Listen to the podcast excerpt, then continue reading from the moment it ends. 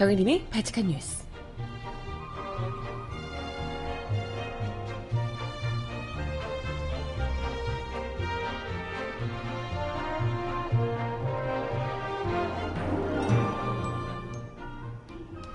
여러분 안녕하세요. 발칙한 뉴스 정혜림입니다.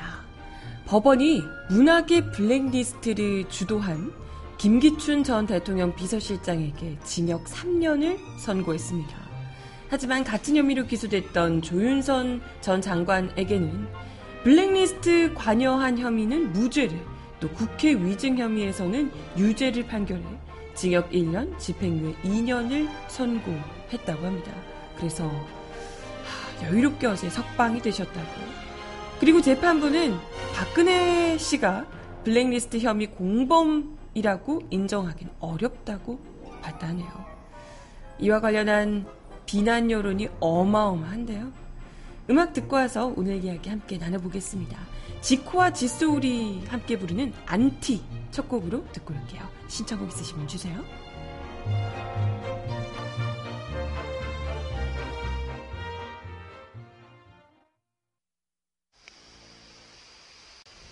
속이지 못한 날 화면 밖에 내 표정을 본 적이 있어 본질을 벗겨내고 전부 신용이었다는 걸 알릴 거야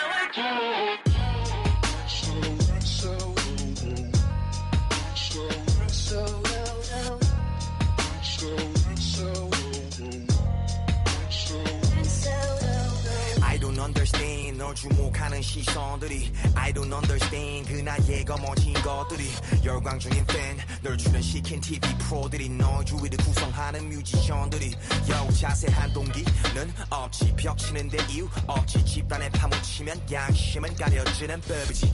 모노를 펼쳤고 어떤 수모를 겪었던 출세는 너가 다시 욕먹을 자격을 줬어. 이 교만한 뿔을 뽑아 인생을 휘청이게 할 거야. 이런 교양 없는 양아치를 그냥 왜 만난 걸까? 연예인은 조명에 눈물고 환호에 귀가 먹었어. 보고 듣고도 손 네, 첫 곡으로 지코와 지소울이 함께 부른 안티라는 곡을 첫 곡으로 듣고 왔습니다. 신청곡 잠시 후에 전해드려 보도록 할게요. 네, 어, 오늘 이야기 본격적으로 나눠보겠습니다. 어제 뭐 다들 소식 들으셨겠지만 블랙리스트 건과 관련한 판결이 어제 내려졌는데요.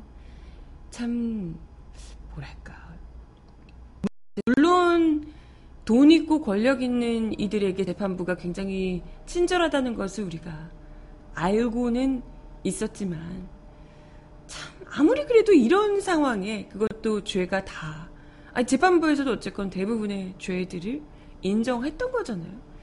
근데 이렇게까지 손방망이 처벌을 내릴 수 있나 싶을 정도로 참 답답한 어, 특검에서 구형했던 것을 뭐 거의 절반 가까이 갈라치며 그야말로 아, 물, 물론 무죄가 안 나긴 무죄가 안 나긴 했지만 아, 조윤성 같은 경우는 무죄가 났죠. 블랙리스트 건과 관련해서는. 무죄가 났고.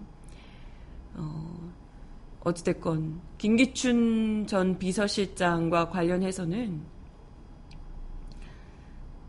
유죄가 나왔음에도 불구하고 고작 3년을 3년 실형을 받았습니다. 이건 뭐 국민들이 체감하는 것과 너무나도 동떨어진 그리고 이 사건이 얼마나 엄중한지에 대해서 형량이 너무 낮은 손방망이 처벌이 아니냐 이런 비난이 일고 있는 상황입니다. 그래서 어, 특히나 이제 조윤선 같은 경우에는 조윤선 전 장관 같은 경우에는 국회에서 위증한 것 그걸 몰랐다라고 했던 그 위증 혐의만 무죄고 블링, 블랙리스트와 관련해서는 아예 무죄를 받았어요. 누가 그걸 무죄라고 생각을 할까 싶습니다. 게다가 박근혜 전 대통령과 관련해서는 아예 뭐 공범이라고 보기 어렵다라는 입장을 재판부가 내세웠는데 이게 대체 어떤 어느 국민에게 설득을 가질 수 있을지 당연히 뭐 지금 분노의 여론이 들끓고 있고요. SNS 등에서는 이 송방망이 처벌 내린 판, 판사 대체 누구냐? 사법 개혁해야 된다. 국민 법 감정 무시한 판결이다. 어, 이런 황병원 판사라고 하는데 실검을 계속해서 오르내리고 조윤선 석방 모습 뭐 이런 것들이 굉장히 화제가 됐습니다. 사실 뭐 조윤선 전 장관 같은 경우에는 일견 아마 형이 많이 줄 것이다는 생각은 했어요. 우리나라에서 그 유명한 김앤장 변호사를 남편으로 두고 있는 분이잖아요. 그죠? 그래서 모든 그 어떤 재판보다도 가장 열심히 했을 것 아닙니까? 사실 아는데 아는데 그래서 어떻게든지 뭐 최대한 노력을 했겠지만 그런 노력이 돈 있고 권력 있는 이들의 힘 있는 이들의 그런 그 변호가 변론이 먹힌다는 거잖아요. 지금 이 얼마 얼마나 숱한 증거들이 다 있는데도 불구하고 그게 먹혀서 지금 이게 통했다라는 것 자체가 진짜 참 어처구니가 없습니다. 아무튼 뭐 집행유예 2년, 징역 1년형 그것도 국회 위증으로만 이렇게 받아서 원래 집유가 유죄긴 유죄인데 실제로 집행하지 않고 일정 기간 동안 그 계도의 시간을 주는 이런 거라서 어, 유예 기간 2년이 지나면 선고가 효력을 상실하게 되는 거죠. 그래서 그냥 석방을 하게 됐습니다. 그래서 박근혜의 여자라고 뭐 불렸던 가장 이쁨 받았던 여자분이잖아요. 그 남자분들이 대부분인 가운데서 이쁨 받았던 조윤선 전 장관이 이렇게 그 어마어마한 박근혜 정부에서 계속해서 최측근으로 일을 해 왔던 사람이잖아요. 그런 상황에서도 결국은 뭐 재판 끝에 무죄를 거머쥐고 집으로 돌아갔다. 이게 이제 결론이 된 거고요. 아, 그리고 또 김기춘 비서실장도 물론 3년 실형을 받긴 했지만 블랙리스트를 끝내 자기가 한 적 없다, 본 적도 없다, 뭐 건강을 건강이 안 좋다고 막 호소하면서 옥사하고 싶지 않다고 뭐 울먹였다 그러죠. 어이가 없네. 자기 죽인 사람이 대체 몇인데 와 자기 목숨은 아까운가 보죠. 아무튼 계속해서 모르쇠를 이관하고 그 재판부 역시도 재판정 역시도 그럼에도 김기춘 비서실장이 이 같은 그 블랙리스트 실질적으로 주도한 인물이다라고 인정을 하면서도 박영수 특검팀에서 구형했던 7년에서 완전 확 깎은 절반 이상을 깎은 3년을 실형으로 내린 겁니다. 조윤선 전 장관에게는 6년을 선고했었는데 아니 구형을 했었는데 재판부가 예, 무죄를 한 거예요. 집행유예로 석방하게 해준 거죠. 야 진짜 그러고 보면 김기춘보다 김앤장이 더 대단, 대단한 것 같다 이런 생각이 들기도 하고요. 김앤장을 진짜 좀 제대로 털어줘야 되는 거 아닌가 이런 생각이 드네요. 이쯤 되면 김 김앤장이 정말 어 여러 말도 안 되는 그 범죄자들의 변호를 순전히 돈 많이 받고 어마어마한 그 정말 그런 쪽으로는 실력이 탁월하신 분들이 그쪽으로 가는 거잖아요. 연봉 어마어마하게 받고 거기서 정말 말 같지도 않은 범죄자들이 변호하며 돈 많은 변호자 범죄자들이 변호하며 승률을 올려왔는지 우리가 알고 있는데 이로써 김앤장의 힘을 다시 한 번 더 보게 됩니다. 진짜 적폐들이 곳곳에 도처에 깔려 있다. 이렇게 생각이 드네요. 문화예술계를 그렇게 말아먹게 만들고도 그 숱한 문화예술계 인물들을 배곰게 낭떠러지로 내몰고도 그 불이 온갖 불이익이며 이런 것들을 주고도 집행유예 석방 고작 3년 이렇다니. 야 진짜. 아니 국민이 이걸 다 알고 있는데 이렇게 재판을 한다는 것 자체가 어처구니가 없죠. 아까 채팅창에서도 그런 얘기 하시던데. 아니 밑에 있는 사람들이 다 형을 받는 정도인데 조윤선이 석방이라면 이게 말이 되냐 라는 거. 아니, 비서실장이었던 김기춘이 정무수석이었던 조윤선이 아니라면 누구를 시켜서 블랙리스트를 만들고 또 문체부 장관이었던 조윤선이 아니면 누구를 시켜서 지원 배제를 집행했다는 말이냐. 조윤선의 역할이 아예 빠져버리면 이 블랙리스트가 제대로 되긴 했겠냐는 거예요. 그런 상황에서 어떻게 조윤선의 혐의를 무죄라고 블랙리스트 관련한 죄를 무죄라고 볼 수 있는가? 이건 도저히 납득하기 어렵다라는 비판이 나오고 있습니다. 이러니까 적폐 세력들이 국민들을 개돼지 취급하면서 자기들이 지배하는 세상이 영원히 바뀌지 않을 것이라고 자신하는 거다라고 김웅걸 더불어민주당 국민통합위원장이 일갈하기도 했네요. 진짜 참 대단하다 대단해 그죠? 아 조윤선 보고만 받았고 읽지도 않았다고요? 그 말이 되니? 진짜 그게 더 말이 안 돼. 음악 하나 더 듣고 와서 이야기 이어가 보겠습니다.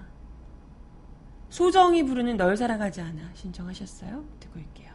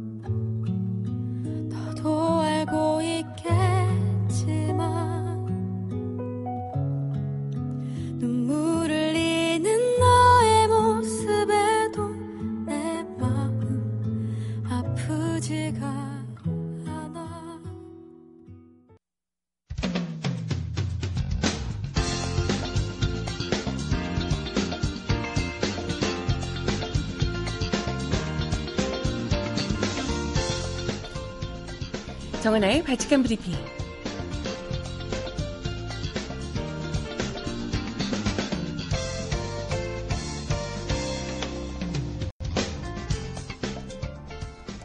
첫 번째 소식입니다. 문재인 대통령이 어제 청와대에서 기업인 8명과 취임 후 첫 간담회를 가졌습니다. 문 대통령은 어제 오후 6시께 청와대 상춘제 앞 녹지원에서 기업인들과 만나 25분간에 걸쳐 맥주잔을 기울이는 호프 미팅을 가졌습니다. 아, 2시간 넘게 가졌다고 하더라고요. 이날 회동에는 정의선 현대차 부회장, 구본준 LG 부회장, 권호준 포스코 회장, 김, 금춘수 하나 부회장, 정용진 신세계 부회장, 박정원 두산 회장, 송경식 CJ 회장, 함영준 오뚜기 회장이 참석했고 박용만 대한상공회의소 회장도 함께했습니다.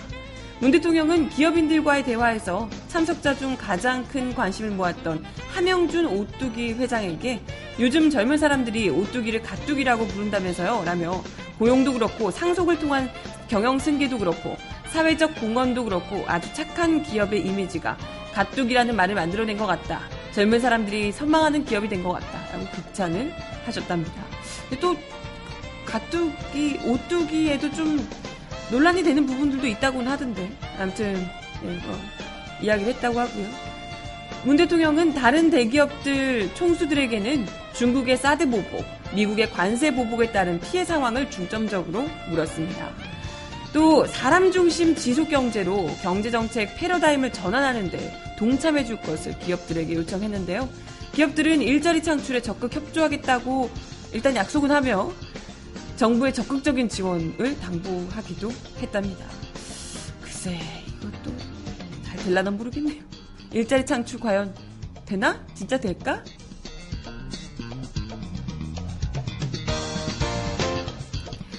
다음 소식입니다. 최순실 씨 일가의 은닉 재산을 국고로 몰수하기 위한 특별법이 어제 국회에서 발의됐습니다. 더불어민주당 안민석 의원이 주도하는 초당적 의원 모임은 이날 국회 정론관에서 기자회견을 열고 여야 의원 131명이 공동으로 박근혜 정부 국정농단 행위자 소유 재산의 국가 기속에 관한 특별법을 발의해 제출했다고 밝혔습니다. 민주당 101, 아니 102명 의원, 국민의당 20명, 정의당 5명, 자유한국당 의원 1명, 무소속 3명입니다. 한국당에서는 김성태 의원만 홀로 참여를 했고요. 바른정당에서는 아무도 참여하지 않았습니다. 왜지? 여기 혹시 재산에 본인들도 엮여 있으신 분들이 있으신가? 궁금하죠? 자유한국당과 바른정당. 20대 국회 적폐청산 1호 법안이라고 명명한 특별법은 국정농단 행위자 재산조사위원회를 설치하고 누구든지 국정농단 행위자 재산에 대해서 조사를 신청할 수 있고 법원의 영장을 발부받아서 부정축제 재산에 대한 사항을 압수, 수색, 검증할 수 있고 부, 불법, 부정축제 재산은 소급해서 국가에 귀속하는 내용을 골자로 합니다. 의원 모임은 기자회견문에서 박정희 정권의 불법 통치 자금을 뿌리로 한 최순실 일간의 일가의 천문학적인 재산이 국내외에 은닉 관리되고 있다는 정황과 증언이 계속되고 있고 빼돌려지고 있다며 국민의 열망인 적폐청산의 완성은 재산 몰수라고 강조했습니다. 옳습니다. 의원 모임은 문재인 대통령이 적폐청산을 1과제, 제1과제로 약속했는데도 총각을 다투어 재산조사에 나서야 할 검찰과 국세청은 뒷짐을 지고 있다며 국회의장과 여야 지도부께서 조속히 법이 제정될 수 있도록 입법 절차를 신속히 진행해 줄 것을 호소한다고 말했습니다.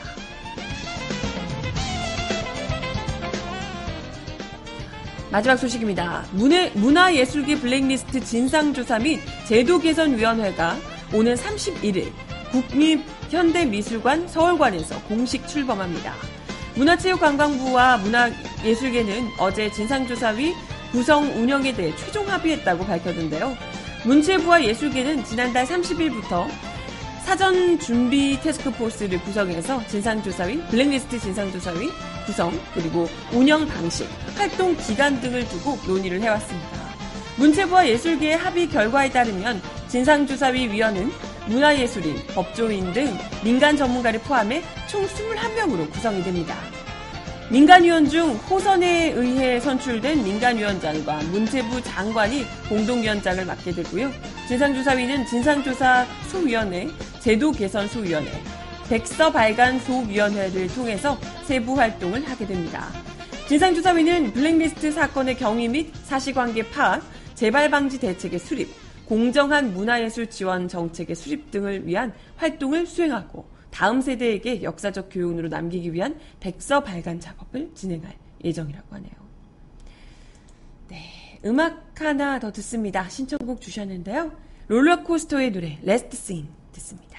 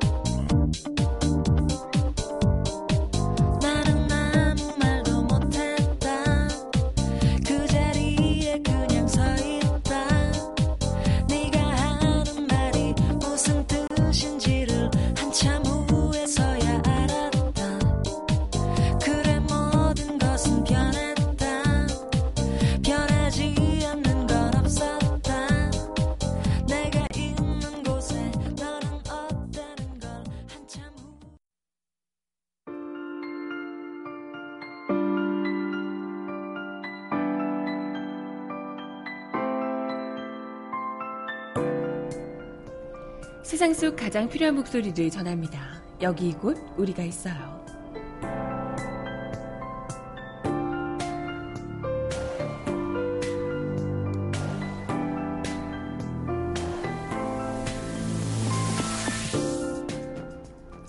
문재인 대통령이 7월 말에서 8월 초 시작되는 여름 휴가를 보낸 직후 세월호 유가족들을 만날 예정이라고 합니다. 문 대통령과 세월호 유가족들의 만남은 당초 6월 말로 계획이 됐었으나 트럼프 미 대통령과의 정상회담과 독일 방문, G10 정상회담 등이 잇따라 잡히면서 연기가 된 것으로 전해졌는데요. 문 대통령은 이에 독일 방문을 앞두고 세월호 참사 진상규명과 추모시설 건립 등의 해결 과제를 목록화에 정리할 것을 참모진에 지시했던 것으로 알려지고 있습니다. 대통령의 휴가 직후라는 시점은 문 대통령이 대선 후보 시절 마련했던 100일 플랜이 끝나고 새로운 국정 운영을 시작하는 때여서 청와대가 세월호 참사 규명 과제를 그만큼 무겁게 받아들이고 있는 것으로 해석되고 있습니다. 윤영찬 청와대 국민소통 수석은 대통령께서 특별한 계기에 구애받지 않고 세월호에 대해서는 계속 관심을 갖고 계신 사안이다. 정확한 일정은 모르겠다라고 이야기했습니다. 앞서 문재인 대통령은 당선 직후인 5월 11일 조국 민정수석 등과의 신임 참모들과의 오찬 자리에서 세월호 특조위도 제대로 활동하지 못하고 끝났기 때문에 국민들이 그런 부분이 다시 조사, 조사 됐으면 하는 것 같다라고 언급한 바 있습니다. 대통령 면담 이후에는 세월호 참사에 대한 재조사가 본격화될 것으로 보이는데요. 재조사를 위한 형태와 관련해서 청와대는 검찰이 재수사하는 방향, 또 청와대 혹은 국무총리실 직속의 조사기구를 출범시키는 방향 등을 놓고 검토해 왔습니다. 박상기 신임 법무부 장관은 지난 13일 인사청문회에서 세월호 사건 전면 재검토가 필요한 것 아니냐라는 질문에 마땅히 검찰이 다시 봐야 한다고 생각한다. 라며 재수사 가능성을 열어놨습니다. 아, 검찰 불안한데.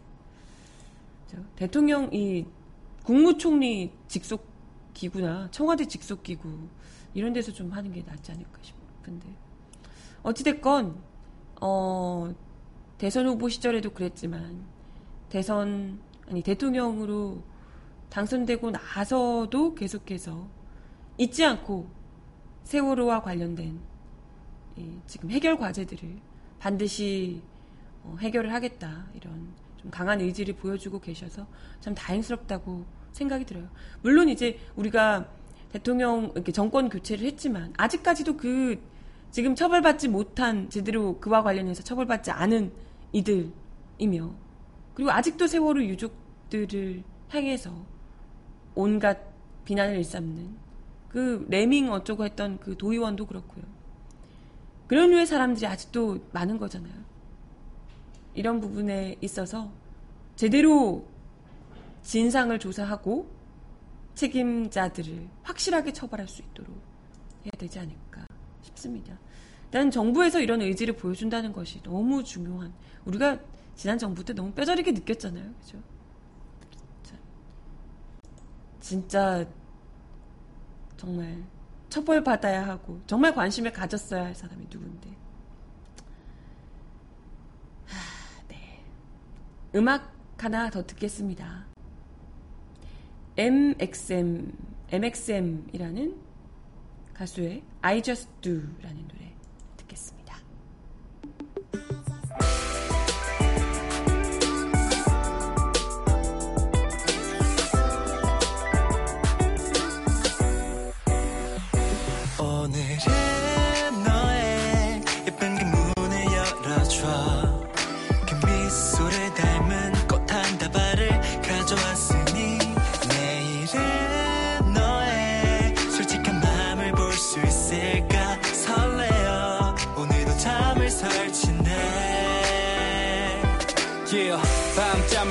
설치면서 온 신경이 낮에 스친 네 뒷모습을 계속 그려놔. 오늘 하루의 명장면이라는 기억이 가시질 않네. 마치 한 편의 드라마. 이 시나리오 내가 연출할게. 한 폭의 그림 같은 장소도 섭외할게. 네가 여주일 때 완성되는 OST. 그제서야 전개되는 너와 나의 스토리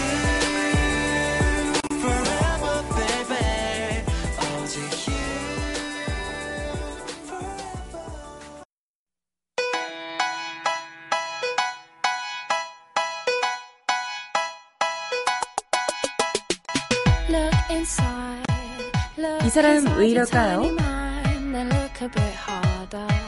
Cause we're so uninspired, so sick and tired of all the hatred you harbor.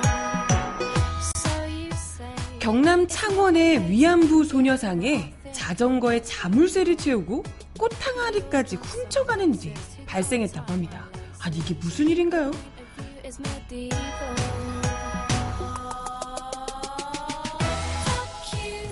인권 자주 평화 다짐비 지키기 시민 모임은 어제 창원시 마산 하프구 오동 문화광장 앞에 있는 소녀상인 인권 자주 평화 다짐비 앞에 있던 꽃을 담은 항아리가 사라지고 고정되어 있는 소녀상이 흔들릴 정도로 주변 지형이 손상됐다고 밝혔습니다. 아니 누가 이런 짓을? 시민 모임은 경찰에 소녀상을 훼손하고 꽃 항아리를 훔친 인물을 찾아달라고 경찰에게 요청할 계획이라고 하네요. 지난 24일에는 소녀상의 발목에 자물쇠를 채워 자전거를 세워놓은 사진이 인터넷을 통해 퍼지면서 누리꾼들이 공분하기도 했습니다. 아니 굳이 소녀상의 발목에 자물쇠를 채워놓는 이 사고는 대체 뭘까요? 자신의 페이스북에 해당 사진을 올린 유동열 시인은 이건 정말 심하지 않냐. 마산 오동동 평화의 소녀상 발목에 자전거 자물쇠를 채워놓다니 시민정신의 실종인 것 같아 안타깝다라고 이야기하기도 했습니다. 창원 소녀상은 광복절 70주년이었던 2015년 8월 15일 시민 5천여 명이 1억 1천만 원의 성금을 모아서 세운 소녀상이라고 하네요. 이게 아무리 그래도 다른 것도 아니고 소녀상을 자국 국민들이 이렇게 훼손하고 소녀상의 발목에다 자물쇠를 채워놓고 아, 이 심리를 도대체 이해가 안 가네요. 대체 무슨 생각으로 이랬는지 이분들 CCTV 이런 걸로 좀 처벌을 받을 문제 아닌가 이런 생각이 드는데요. 아, 진짜 좀 해도 해도 너무하죠.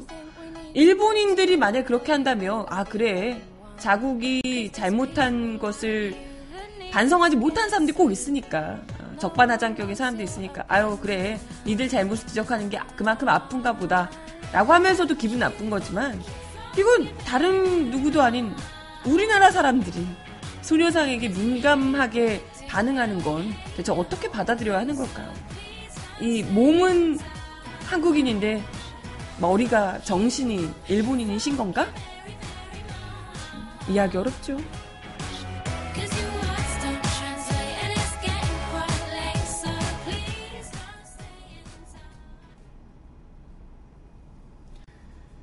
네. 아, 그 소녀상 발목에 그 자물쇠 채워놓은 자전거에 펑크 났다고 또 누가 펑크를 냈나 봐요? 펑크 났다고 주인이 신고했다고요? 대박이네, 진짜. 가지가지. 와, 정말 어처구니가 없습니다. 아, 30대, 30대래요. 개념을 진짜 반 말아 드셨네.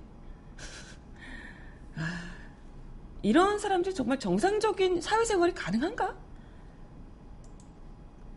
음악 하나 더 들어요. 세븐데이즈가 부르는 다시.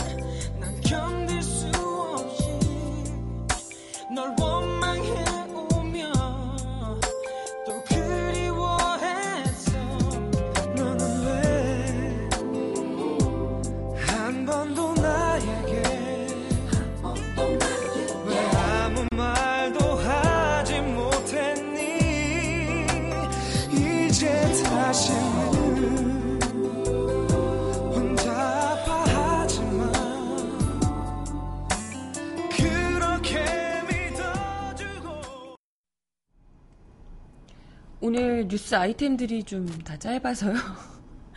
코너는 다 했는데 시간이 남았어요. 근데 그나마 조금 반가운 소식, 반가운 기대된다고 해주죠. 기대되는 정도의 소식 말씀을 하나 드릴까 해요. 음, 사실 문재인 정부가 임명한 여러 뭐 장관이나 인사들 중에서 마음에 안 드는 인사들도 있고, 아, 저 사람은 진짜 좀 아닌 것 같은데 하는 문무일 뭐 이런 분들은 어, 좀 속 터지는 사람들도 있지만 사실 가장 많은 기대를 모으고 거의 막 이렇게 열광적인 호응을 이끌어냈던 분이 바로 김상조 공정거래위원장이 아닐까 싶어요. 추천계. 이분의 인사청문회를 보면서 아주 속이 뻥뻥 뚫리는 듯 했던. 네, 뭐 그랬었는데 역시나 김상조 칼에 기업들이 움찔움찔 알아서 기고 있는 모습이에요. 그래서 굉장히 흐뭇한데. 국내에서 가장 많은 가맹점을 가진 치킨 프랜차이즈 BBQ가 필수 품목 원가 공개라는 승부수를 던진 것으로 전해졌습니다. 이 공정거래위원회에서 김상조 위원장의 그 공정거래위원회에서 외식업종 50개 브랜드의 필수 품목 원가를 적어내라고 통보를 한 겁니다. 그러자 이때까지는 영업 기밀이라는 이유로 원가 공개 아예 반대를 해왔었는데요. 그랬는데 이제 공정거래위원회 김상조 위원장이 무섭게 무서운 거죠. 어, 결국은 적극 협조하겠다 이렇게 나온 겁니다. 그간 치킨 값이 아무리 뭐 완전 치킨값 실제 원가가 떨어져도 치킨 값은 계속해서 천정부지로 치솟던 거 주요 치킨 브랜드들 굉장히 많은 이 치킨을 사랑하는 저 같은 사람들 굉장히 많이 분노했었거든요. 치킨값 뭐냐 이제 치킨값 2만 원 시대다 이런 얘기하면서 굉장히 많이 분노했잖아요. 그죠? 저만 그런 거 아니잖아. 나만 그런 거 아니죠? 오늘 또 Friday인데. 아, 네. 이제 뭐 물론 이제 BBQ도 그렇지만 이런 여러 BBQ뿐만이 아니라 치킨 업계에 적지 않은 파장이 불러 올 것으로 파장을 불러 일으킬 것으로 어, 예상이 됩니다. 그래서 일단은 뭐 공정거래위원회에서 사실 뭐 치킨뿐만이 아니고 여러 이런 외식 업종들의 브랜드, 그러니까 프랜차이즈를 많이 거는 브랜드를 대상으로 필수 품목 원가 공개를 위한 설명회도 개최하고 업체들에게 공문을 보내서 다음 달 9일까지 제출하라고 못을 아예 박았다고 하더라고요. 기한을 어길 시에는 1억 원의 과태료를 물 수 있다고. 이미 발표한 대책들을 진행하는 차원의 조사다. 이렇게 아예 그냥 쫙 하고 있다고 합니다. 그래서 BBQ가 사실 국내 치킨 업체 중에서는 굉장히 큰 가장 큰 업체이기 때문에 여기서 먼저 이렇게 딱 하겠다 정부에 협조하겠다라고 하는 바람에 다른 업체들도 지금 뭐 이렇게 못하는 어떻게 아, 굉장히 좀 난감하게 된 모양이에요. 아, BBQ도 하는데 너네 왜 안 해? 이렇게 해버리면 그죠? 일단은 이 지금 김상조 위원장이 박경 회장 등 한국 프랜차이즈 산업 협회 임원진과 만나기 하루 전에 BBQ가 이렇게 협조하겠다 해버리는 바람에 굉장히 좀 난감해진 모양이라고 합니다. 협회 측에서 원래는 로열티 제도를 도입하고 일부 물품의 공급 단가를 낮추는 대신에 유통 마진 등 민감한 정보의 공개 수위는 완화해달라. 이런 의견을 공정위에 전달하려고 했던 것으로 전해지고 있다 그래요. 나름대로 아 우리가 이제 뭐 이것도 공급 단가도 낮추고 할 테니까 이 민감한 부분 정보는 좀 공개하는 걸 좀 이렇게 해달라 이렇게 하려고 했는데 그냥 오케이 까겠다 이렇게 한 거예요. 아 참 김상조 위원장 진짜 재벌상조라더니 다들 무서 두려움에 벌벌 떨고 있는 듯 해요. BBQ가 뭐 이렇게 정부 정책에 적극 협조하겠다고 나서고 있는 상황에서 반대만 하다가는 뭐 완전 여론의 역풍, 역풍을 맞을 수 있기 때문에. 그렇다고 아예 그냥 다 공개를 하자면 좀 부담스럽고, 그래서 굉장히 지금 어떻게 해야 되나, 난감해하고 있다, 이런 거고요. BBQ와 관련해서도 사실 뭐 오랜 관행을 과감하게 개선 할 수 있겠다 이런 긍정적인 얘기도 있지만 다른 한편으로서는 BBQ가 공정위 직권 조사 결과가 나오기 전에 미리 물타기 시도를 하고 있는 것 아니냐 이런 이제 시선이 있습니다. 지난달 초에 BBQ에서 치킨 값을 또 2,000원 올렸다가 공정위 현장 조사가 들어온 직후 가격 인상을 철회하기도 했습니다. 사실 조사 제대로 들어가면 지금 가격을 더 대폭 낮춰야 되는 수준이 아닐까 생각이 드는데. 네. 음악 마지막 곡 들려드리면서 인사를 드려야겠네요. 그런 의미에서 마지막 곡은 리미와 감자가 부르는 치킨 오랜만에 들려드릴게요.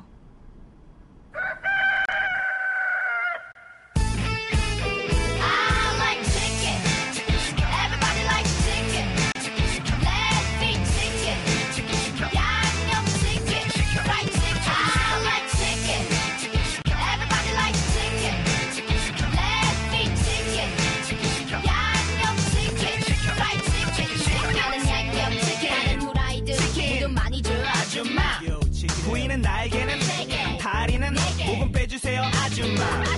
포도비만 치킨 꽉찬 치킨. 마리 같은 걸로 아줌마. 구이는 날개는 가슴도 다리 well-done으로 아줌마. 치킨 물티슈 콜란 서비스 할인 카드. Friday니까 프라이드 치킨? 네, 이번 한 주도 발칙한 뉴스 함께 해주셔서 감사하고요. 주말 잘 보내시고 발칙한 뉴스는 다음 주 월요일 날 다시 오겠습니다. 여러분, 월요일 날 만나요. 안녕! 쿠